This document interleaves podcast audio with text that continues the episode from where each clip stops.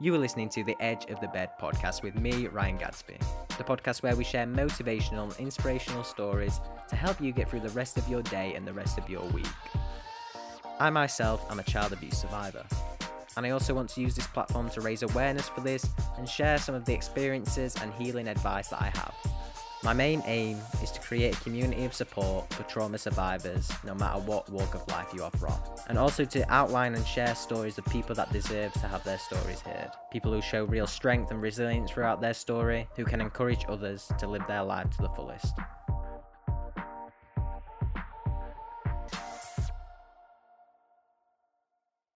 Well, welcome back.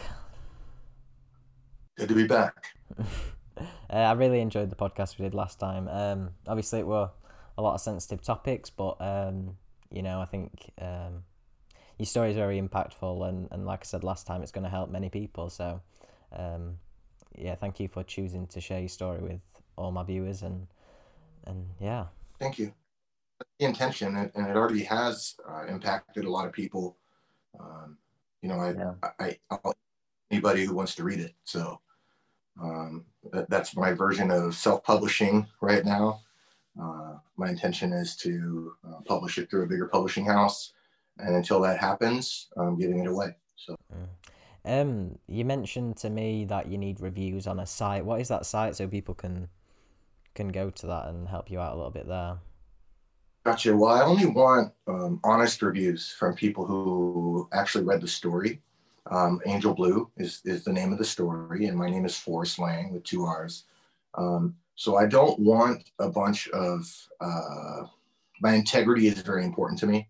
So I don't want any views or any people who didn't actually read the book to go do it. What I want is for people to find me on Instagram at Angel Blue Book or um, on Facebook, Forrest Lang, and connect, read the book, and then I only ask in return if you if you enjoy reading it, give it 30 pages, give it 20 pages. If you don't like it, throw it away. But if you do read it and you do find it impactful or helpful, to leave an honest, review, even if you don't, if you read it, if you complete it, uh, please leave an honest review on on a site called Goodreads, which is I, you know, there's many things that are that are important in the process of, of publishing a book. That is only one. You know, the speaking engagements that I will do post COVID are another. Um, growing platform is another thing. Um, guys like us don't typically write books and get them published through a bigger house. Um, typically, we would self-publish, and mad respect to all the people who did. That's just not my intention. So, if people want hold ebook, they can get in contact with you and then uh, and and be able to get a copy. Yeah. Yeah, the book's called Angel Blue. My name is Forrest Lang. You could message me on Goodreads, or you could reach out to me through uh, Instagram. I'm, I follow you if you needed to find me. It's Angel Blue Book is the name of my Instagram. Yeah, I'll put that on screen as well so everyone can can find the page. And um, yeah, so I guess uh, if we start off where we finished, if that's okay. All right, but I just wanted to say real quick, it's better if if you just leave a comment somewhere because sometimes when people send me a message, it gets filtered out and I don't see it. So um, yeah, no, that's fine. Yeah. Um, so if it's all right, could we start off um, where we left off? I know that it's a really, really hard topic to talk on. Um, but if if it's all right with you, can we start from sort of where we left off? I processed and processed and processed and processed. I'm here and ready to talk about all of it. So fire away. You're not going to hurt my feelings.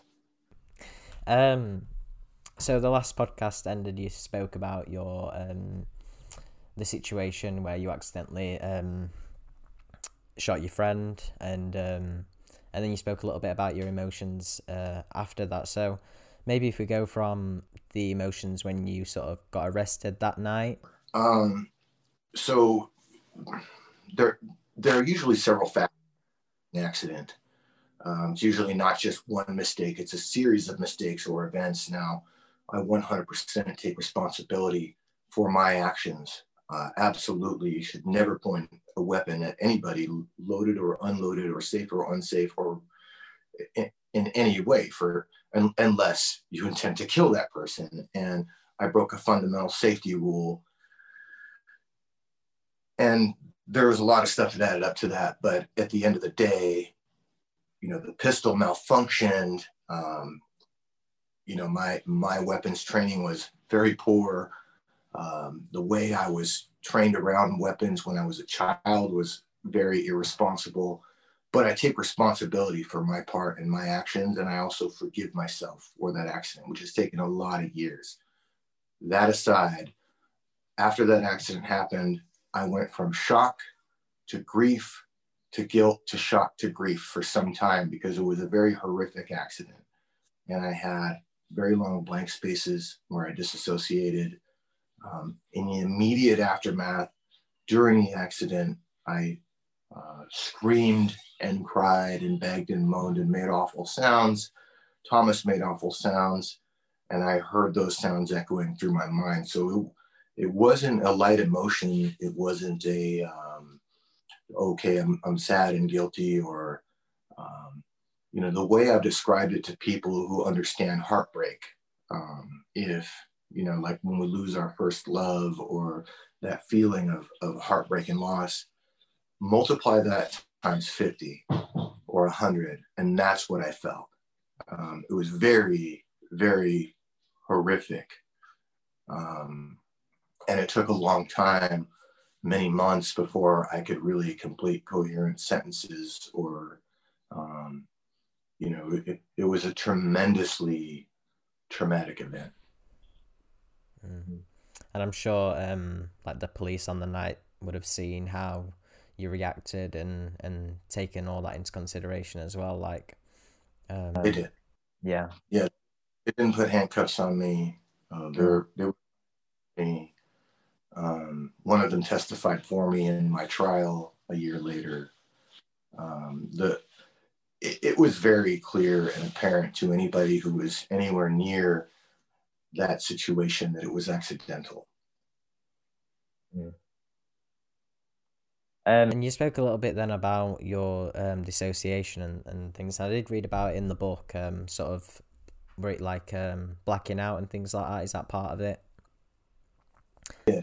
Yeah, yeah. I, I, had periods where I blacked out. I, um, you know, I I don't remember them, uh, but people around me remember me blanking out. Uh, one of my friends, I was staying with him and his mother during the trial. She made sure I, I got to where I needed to go and went to Marshalls and bought me clothes and stuff like that for court because I, I don't I don't typically dress for court. Um, I'm usually very casual and um, my my friend I was staying with them was driving home, and he saw me sitting on the curb, and he walked up to me and he said, "Hey, Forrest," he said, "my mouth was just open and I was drooling on myself with like a blank." And I don't I don't recall that. I don't recall a lot of that year. Um, and it, it took some time to rebuild some mental resilience around that accident. It, that was the worst thing that ever happened in my life. Um, it was the catalyst for I will live and grow or I will die. I didn't have any kind of, um, from that moment on, I didn't have any option to backslide or not push forward. And the reason I did was because Thomas wanted me to live and he taught me how to live. And I felt that I would dishonor him if I went back to drinking and using drugs and overdosed or went to prison or did something like that. I didn't feel it would dishonor him if I died saving somebody. Um, that that's why after I was acquitted at, at trial and I was living out of my car and the war in Iraq started, I decided that I would rejoin the military and give my life in combat because I felt that being a hospital corpsman, a, a medical assistant, or uh,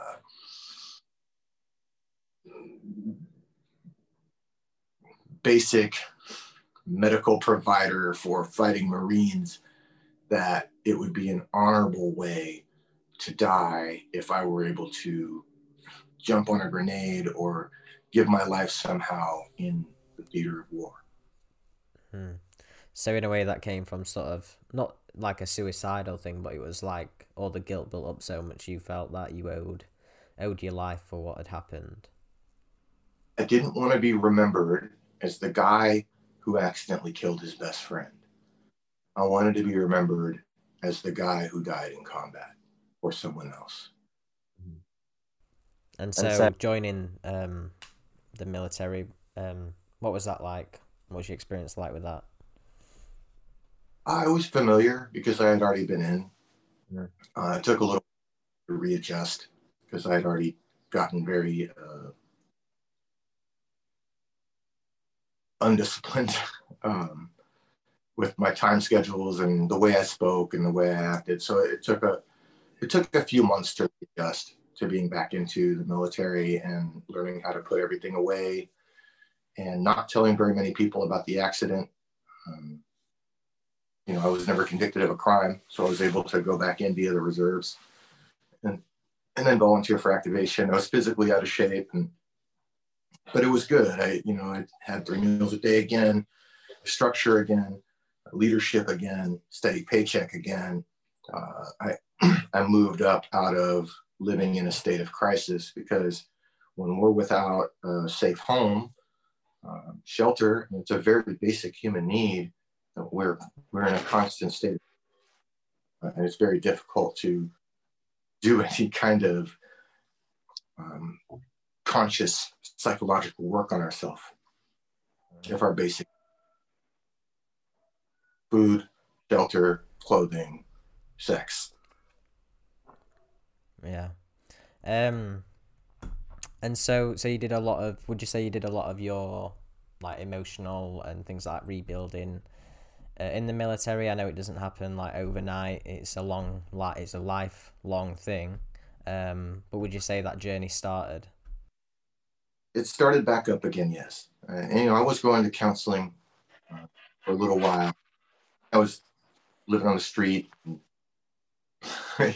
staying wherever again, just the same as my childhood. And the routine, the routine was so imperative. Routine is very imperative after trauma. So having a place I was supposed to go every day, things I did daily, the exercise, all that stuff, yes, absolutely, it helped it helped during the healing process. It wasn't enough, but it helped. Mm-hmm. Yeah, yeah, what you were saying with routine, uh, even though my trauma is a little bit different, it um like my routine goes out of the out of the way a little bit or changes. Like it does mess me up quite a bit. Like I feel like I don't know why, but routine for like like you say trauma, people who've been through trauma it just seems to seems to help out quite a bit. There's something really important to remember too when we when we go about comparing trauma, right?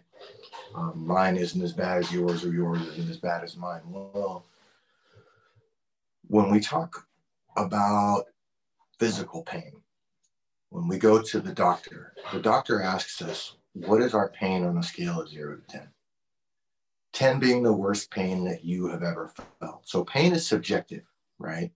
So the worst trauma that ten, bro. And what happened to you was horrific, horrific, awful.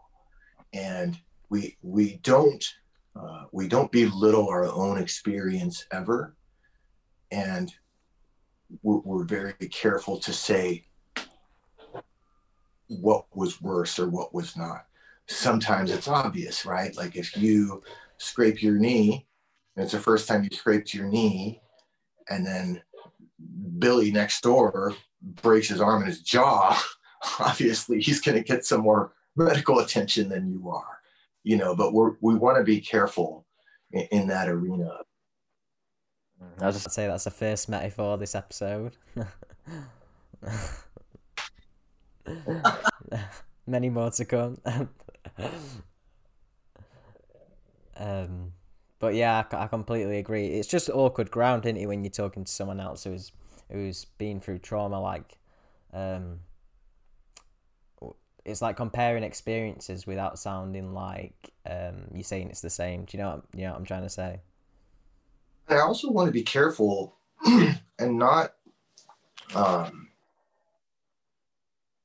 not lead anyone to believe them deflecting by talking about solution consistently. That's not it it was bad.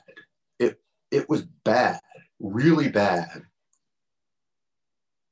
But if I just sit here and tell you every horrific thing, and that's all I say, what good am I doing? What what good am I doing to anybody other than myself? Now there is there's room and space for that. There's room and space for us to vomit out what happened to us and what happened to us and what happened to us. But sometimes we can get stuck in that cycle of what happened, what happened, what happened. And eventually, eventually, after after a lot of work, there comes a time to what do we do about it? What do we do about it? I I have earned through my blood and sweat and tears the right to be miserable on this earth. And so have you, Ryan. Mm-hmm. Right, man. It's Ryan, right? Yeah, Ryan. Yeah, yeah. oh, you as Ryan, you have earned the right to be an extremely unhappy person to act out violently, to uh, be, be a victim. You have earned that. right. Do you want to exercise it? I don't either. I don't. So that I'm not deflecting when I bring solution into everything that I talk about.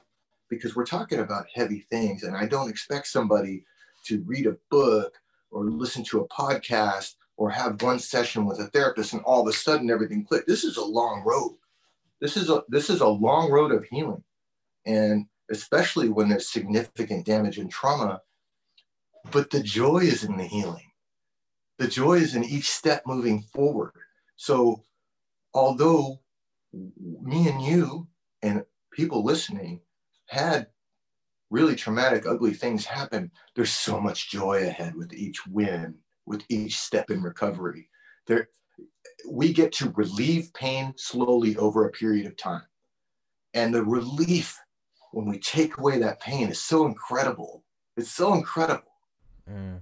See, I did um, my first podcast episode, I told my story, and then the second one I did healing from abuse and depression. And uh, in that, I said that, um, you know, if we force ourselves to heal, or not even try and heal at all, it's like climbing a wall without ladders you know, you can you can climb that wall, uh, but you might fall, you might hurt yourself. But if you have ladders and steps and small little steps, um, you can get up the wall probably safer, no problem. It might take a little bit longer, um, but in the in the long run, you're going to be a lot sturdier on that wall. But you know what the great thing is, is that all we have to do is allow ourselves to heal. If we are physically wounded, our, our physical body is very much like our spiritual body. Our physical body wants to heal. It just does it automatically if we let it. If we take care of our body, it'll start to heal itself, right? We go to the doctor, we get the bone set, whatever, blah, blah, blah. Um, sorry, another metaphor. but it just makes it simplifies things for me. And so my spirit wants to heal, is driven, is moving towards healing where I get the problem is when I resist healing. Yeah. If that makes sense. Yeah, I got into a thing for a while where I started counseling, but it was just after I got out of the abuse. So I was like, it just every time it would come to the time of week where I go counseling, I was like, I don't really want to talk about this anymore. And, and by the end of it, um, I was going counselling and I was talking about how I went to shop and got some milk. You know, it just it wasn't I was it wasn't doing the thing that it was meant to do. And I think just take it step by step and don't be like too harsh on yourself. And but also but also bring it up now and again. Like I feel like it is important not to just ignore it. You you do need time where you I I genuinely sometimes I just sit and think about what has happened in my life. And it helps to sort of create a little timeline sometimes just to just to deal with that. But like i say it's all with with um, the amount that you do i think. If you focus every day like you were saying on what has happened to you um, and, and that's all you talk about and you're miserable um, yeah you're not you're not to grow and you're not to you're not to heal. Um, important to acknowledge and move on acknowledge acknowledge, move on. And there's no race. Trauma recovery is not a race. It's a it can be a slow process, it can be a fast process. It's very individual. So I don't measure how quickly I'm able to recover against how quickly you're able to recover. I don't do that. What are things um, did you take part in in your recovery? Like what what things have helped you? The first thing was a war. I um, was able to go to Iraq with a incredible group of Marines and whether or not you agree with the politics of war and the war in Iraq, it had nothing to do with that. It had to do with being there for my brothers, being ready and willing to do whatever I needed to do to keep them alive and sacrifice everything up into my own life to keep them alive and safe and to feel completely connected to a tribe of human beings, to feel valued, to feel a sense of honor, and to feel respected by my peers once again. Uh, although war is ugly, it's a horrible thing. I don't wish it on anybody or any country. Uh, the, the impact that it had on me at the time to be able to be there as a healer in the midst of all that ugliness was tremendous. Um, then getting home, um, redeveloping a sense of routine first, place to live, steady job, career, uh, clothing, food, water, sex, basics, right? And then uh, community connection, um, routine, stability, uh, d- developing those. I really like Maslow's higher. I don't know if you say his name Maslow or Maslow, hierarchy of needs. It's the triangle with the different levels. It makes a lot of sense to me. And so it, it took me some time to develop those first one, two, three um, sets on the foundation and then re entering counseling and therapy. And man, years, years of just going to therapy, seeing a good psychiatrist, um, continuing 12 step work. Um, and then I'll let you I'll let you take it from there because that that's about a 10 year span. that's that's about 10 years of just working hard and taking rigorous inventory of myself, maintaining my sobriety, and, and being in therapy both um, I don't know how how you what the good working man's words are for the the medical doctor for your brain and then the spiritual doctor for your brain, right? Because mm. there's psych and psychiatry. So I, I participated in both. Yeah. Yeah. And I've been thinking about going into therapy and something like that again. Is it something that you recommend for sure for everyone? Everyone's different, but it's just something that I do now. You know, uh, maybe therapy's not. I don't know if therapy's right for everybody, but I've never really met anybody who had a good therapist who was bad for. Maybe there is some. I'm mad, and it's for, for me, it's just something that I do now. It's like uh, I eat, I sleep, I wear clothes, I go to the bathroom, I work, I go to therapy. It's just like a, because it's such a great tool for me. And there's always new, there's always something more. And not every therapist is great.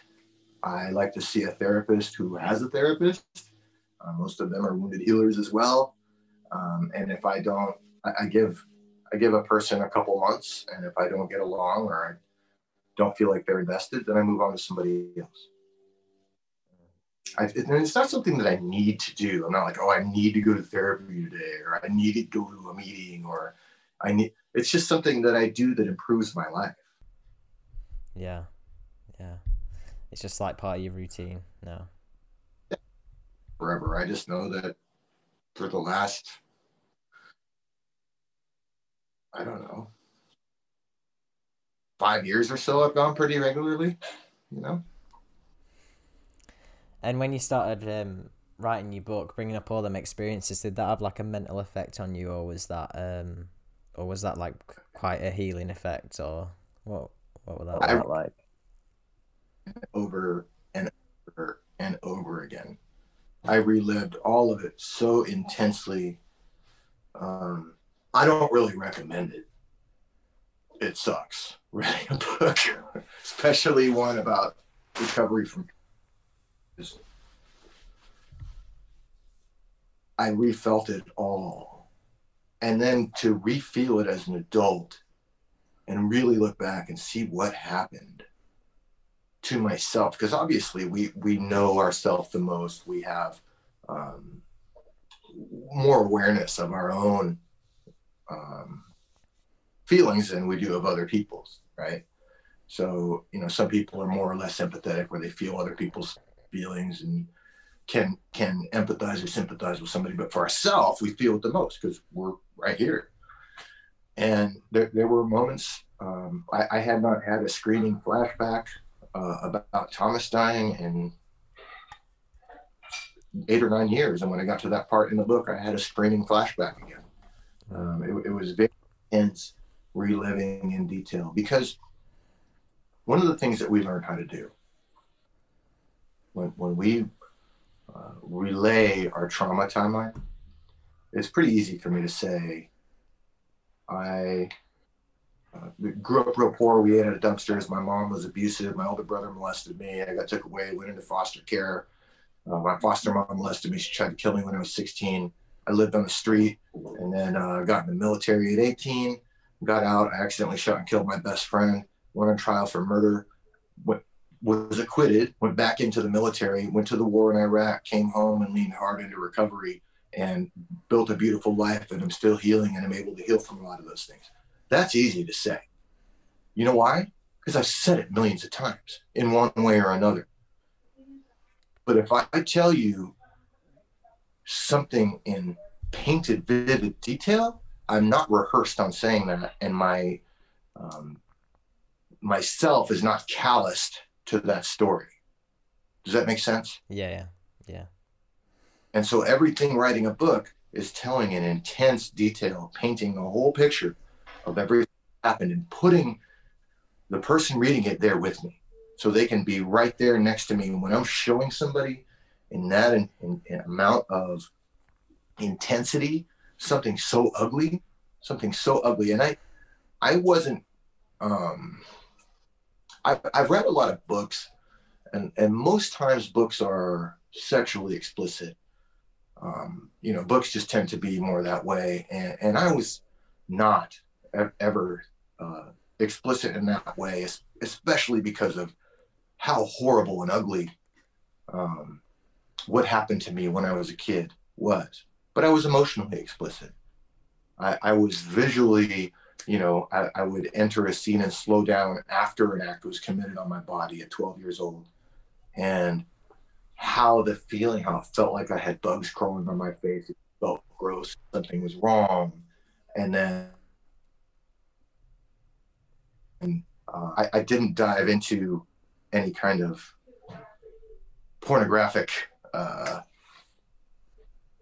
writing, but the person's still there. People can see things without um, the, the the the dirty sheets, you know, the um, the grossness of the situation, and then you know my foster father coming home unexpectedly, and me having to run into the bathroom and belly really fast so he wouldn't see me because I was naked with his wife, and she had me con- convinced that he would kill us uh, he would kill me. He would blame it on me and kill me if he found out. And then we would go to jail if I wasn't dead. You know, so there, that was one of my first really vivid flashbacks, you know, of, of, of that time. Um, so I take people into the ugly and it hurts. It hurts. Um, I've read it aloud several times, just to maybe like 50 times just to catch errors. And so it's gotten a lot better to be in that book And when the time comes to do an audiobook, I'll be able to get through it without crying, I believe. yeah. Yeah. I mean, when I was reading the book, I could, you know, it was creating images and it was creating like you felt I felt like I was there, you know. And I'm not, I'm not much of a reader. I don't read loads and loads of books, but like, but yeah, I really enjoyed reading that.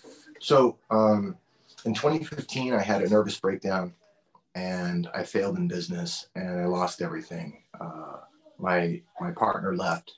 I lost my home. I lost all my pretty much all my earthly possessions, and I and I had been relatively successful, and I based a lot of my worth on what I had and what I was able to create physically. And I almost committed suicide in 2015, which is only six years ago. I, I had an opportunity to go through some more experiential healing at that point. I went through the process of initiation, which is an old technology that humans have done for thousands of years.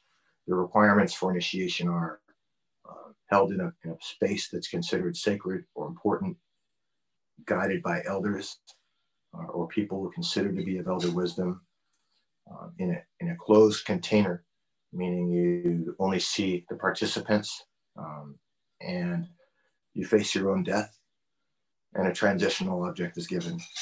Five days fundamentally changed the course of my life, changed who I am inside, helped me mature from a boy to being a man. Now, we, we, we, were taught meditation. I, I started to meditate on a regular basis obviously I still made a lot of mistakes and I was a, a, brand new initiated man and was very, very happy from the relief. And I have a tendency to get manic when something doesn't hurt anymore. I'm just like, woohoo.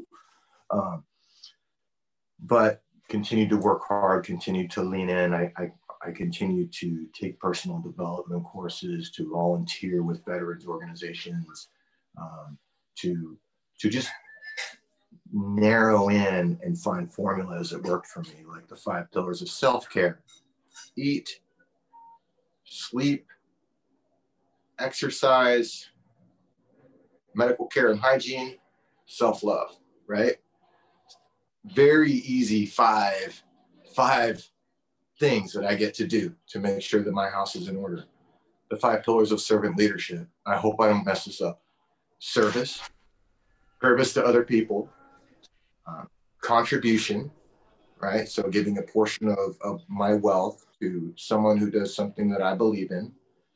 Um, study, uh, specifically spiritual study, right? Uh, affirmation or prayer. So I use affirmations because that, that's the way um, I it's easiest for me. Service, study, contribution, affirmation. There's one more. I, I got to look at them. I'm nervous because I'm talking to you, but the five pillars of servant leadership, um, and I'll I'll post them since I blanked on that right now. I still get, but each individual has their own formula for recovery. Find it through allowing ourselves to heal, and my wish and my intention is to set mine before the world. People can take what works for them and leave the rest. Yeah, it's just uh, trial and error, trial and error. Just keep working to to heal. Mm-hmm. And and follow the examples of others who healed and do what they did. If it doesn't work, do something else. Or who yeah. are healing. Mm. Yeah, great. Well, thank you for that. Thanks for sharing that. Um, and yeah, thanks for coming on. Um, I hope to stay in touch with you um, and catch up now and again. Uh, and yeah, it's been, sure. been yeah, it's been fun.